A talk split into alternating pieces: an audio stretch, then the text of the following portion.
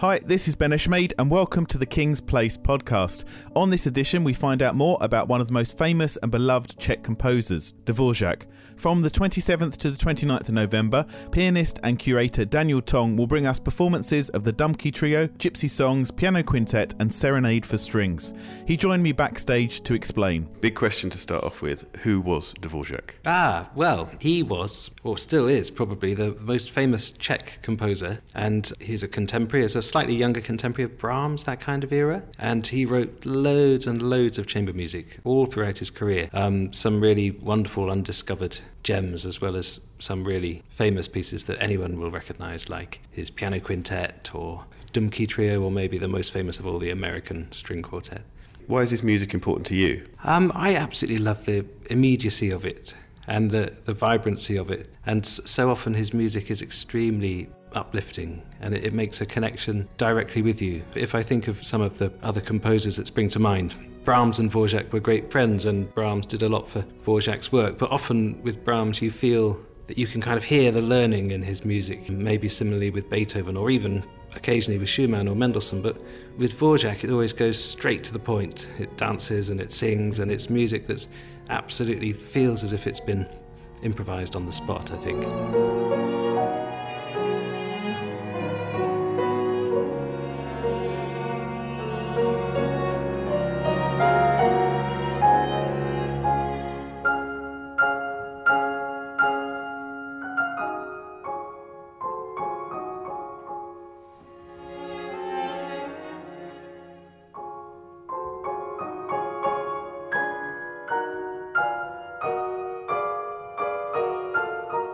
Suppose if you were going to say one main thing to sum up Dvorak and his music, it's that everything he wrote is imbued with um, a song and a dance spirit from uh, mostly Czech, but also some further Eastern music and folk music, which he was very interested in. And throughout his life, he managed to somehow miraculously get these effortless melodies and dances in the middle of classical structures in a way that almost no other composer could it's incredibly distinctive and, and immediate music. You, you'll never mistake a piece of Dvorak for anyone else, that's for sure. I'm interested to know what it's like from the from the piano perspective. I love its invention. It's not music which is I have to be honest, I don't find it the most pianistic music, although actually he was a very good pianist and an organist too. But he was also absolutely devoted to vocal music and he wrote lots of operas, although these days Rusalka is the only one that's normally done, but he wrote lots of operas, lots of choral pieces, and lots of songs too. Um, apart from which, he was also a very good violinist and viola player. So these kind of melodic instruments seem where he's most natural to me. And I find often when I'm playing his piano parts, I'm trying to imitate something. I'm trying to imitate a violin, or I'm trying to imitate a voice, or or often the sort of folk instruments as well, a, cimbalom or a guitar or, or whatever it might be. And it's that kind of thing which carries me off into a to another world. I wanted to ask about the folk melodies and the and the, and the dance melodies, I suppose, or, or, or, that kind of aspect of it. I mean, he didn't have a tape recorder to go round and, and record these things, so were they just melodies that he would have known?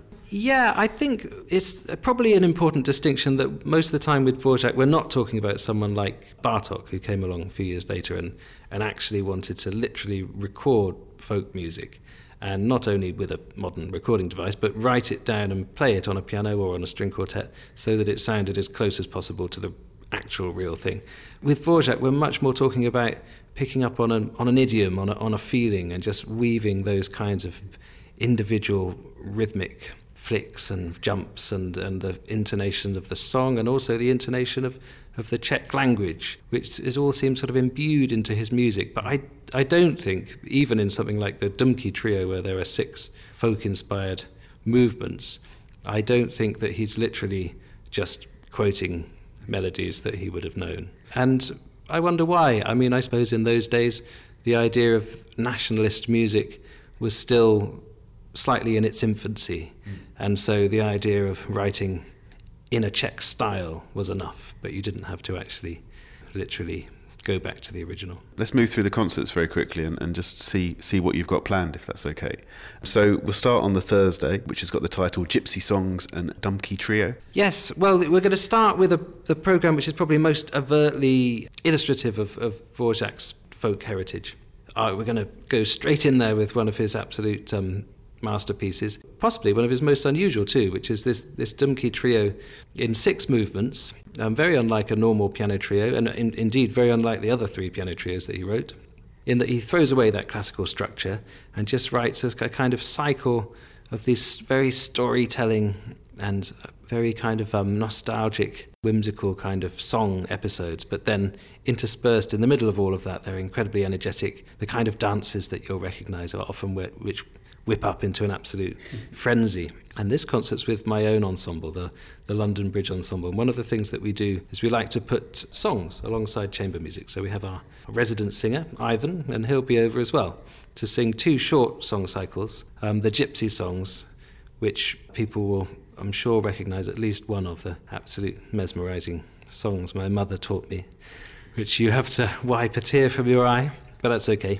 You can do that in the interval, and then in the second half, the the, the next cycle is even called in folk tone. So it's he's showing, nailing his colours to the mast there, and and showing where that music comes from. And then we're going to end with the fabulous E flat piano quartet, which I think is one of Dvorak's absolute masterpieces from his mature period and it's um, if you're not dancing at the end of that, then there's something wrong. I think we're going to hear something from a recording. Yeah, that's um, that's my ensemble, uh, London Bridge, a trio of us playing the fifth movement from the, the. And in fact, although a lot of that piece is is quite introspective, this movement is really quite energetic and and fun.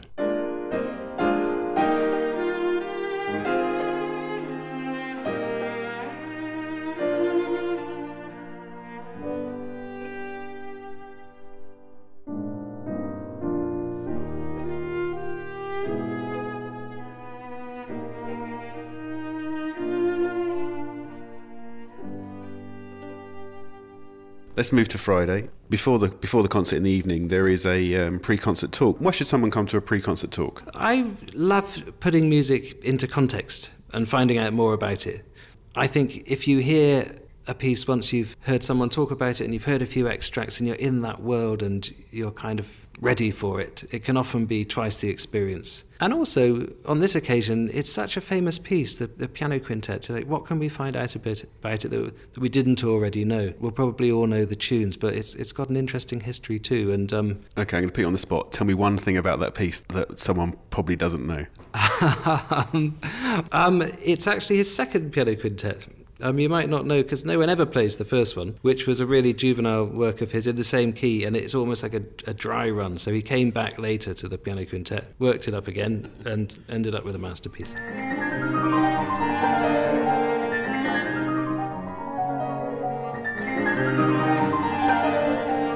Fantastic. Um, okay, moving on to the concert. M- more dancing. Um, well, this one is it's got one of the earlier string quartets, which is incredibly kind of um, delicate and wonderfully tuneful. And then we've got some, some miniatures in that concert as well, which are slightly different from the big structures of all the other pieces. We've got these wonderful Slavonic dances which made him famous, but also a piece called The Silent Woods for cello and piano. It's actually an arrangement of one of his songs.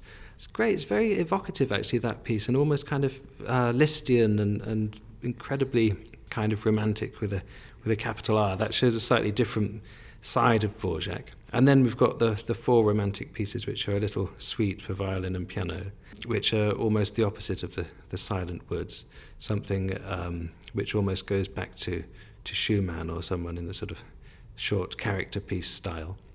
And, and this is the Novara Quartet?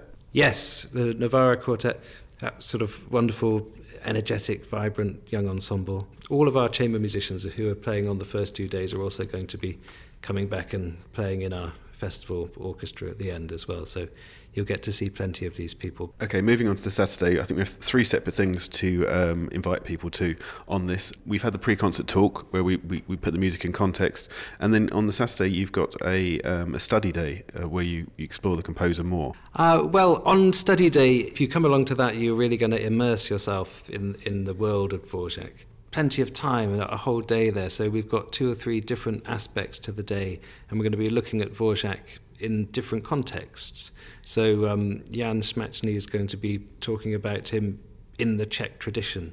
The big daddy of Czech nationalist music was Smetana, who was a little older than Dvorak and who started it all.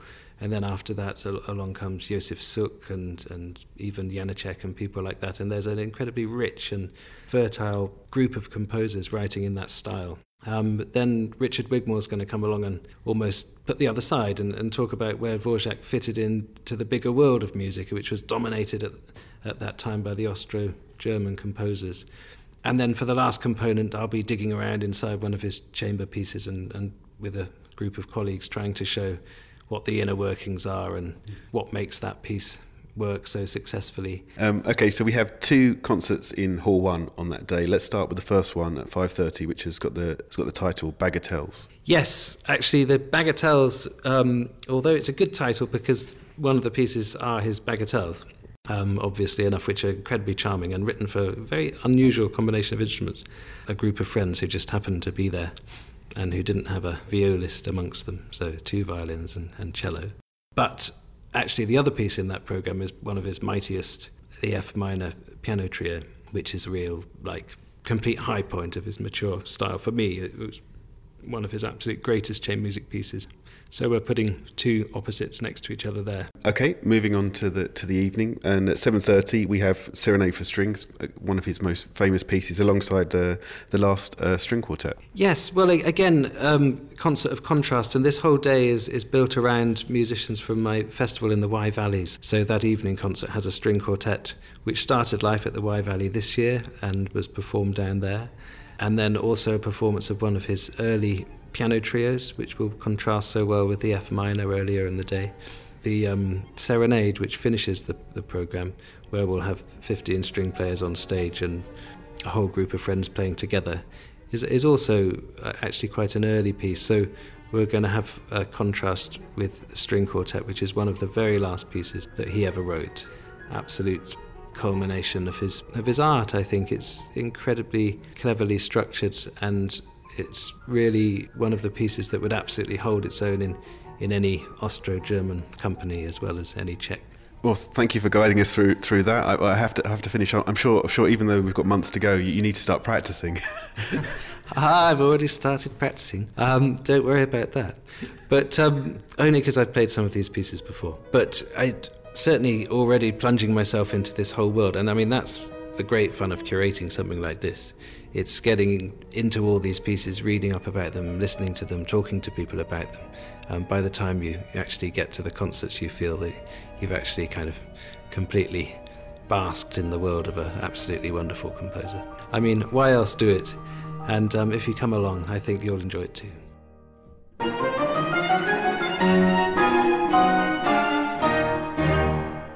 The mini festival Dvorak Explored runs from Thursday the 27th to Saturday the 29th of November, featuring all the bagatelles, songs, and quartets, in fact, all the music that Daniel mentioned. I'm Ben Eshmade, and you've been listening to a King's Place podcast. For more details about these events and ticket links, please visit kingsplace.co.uk. Thanks for listening.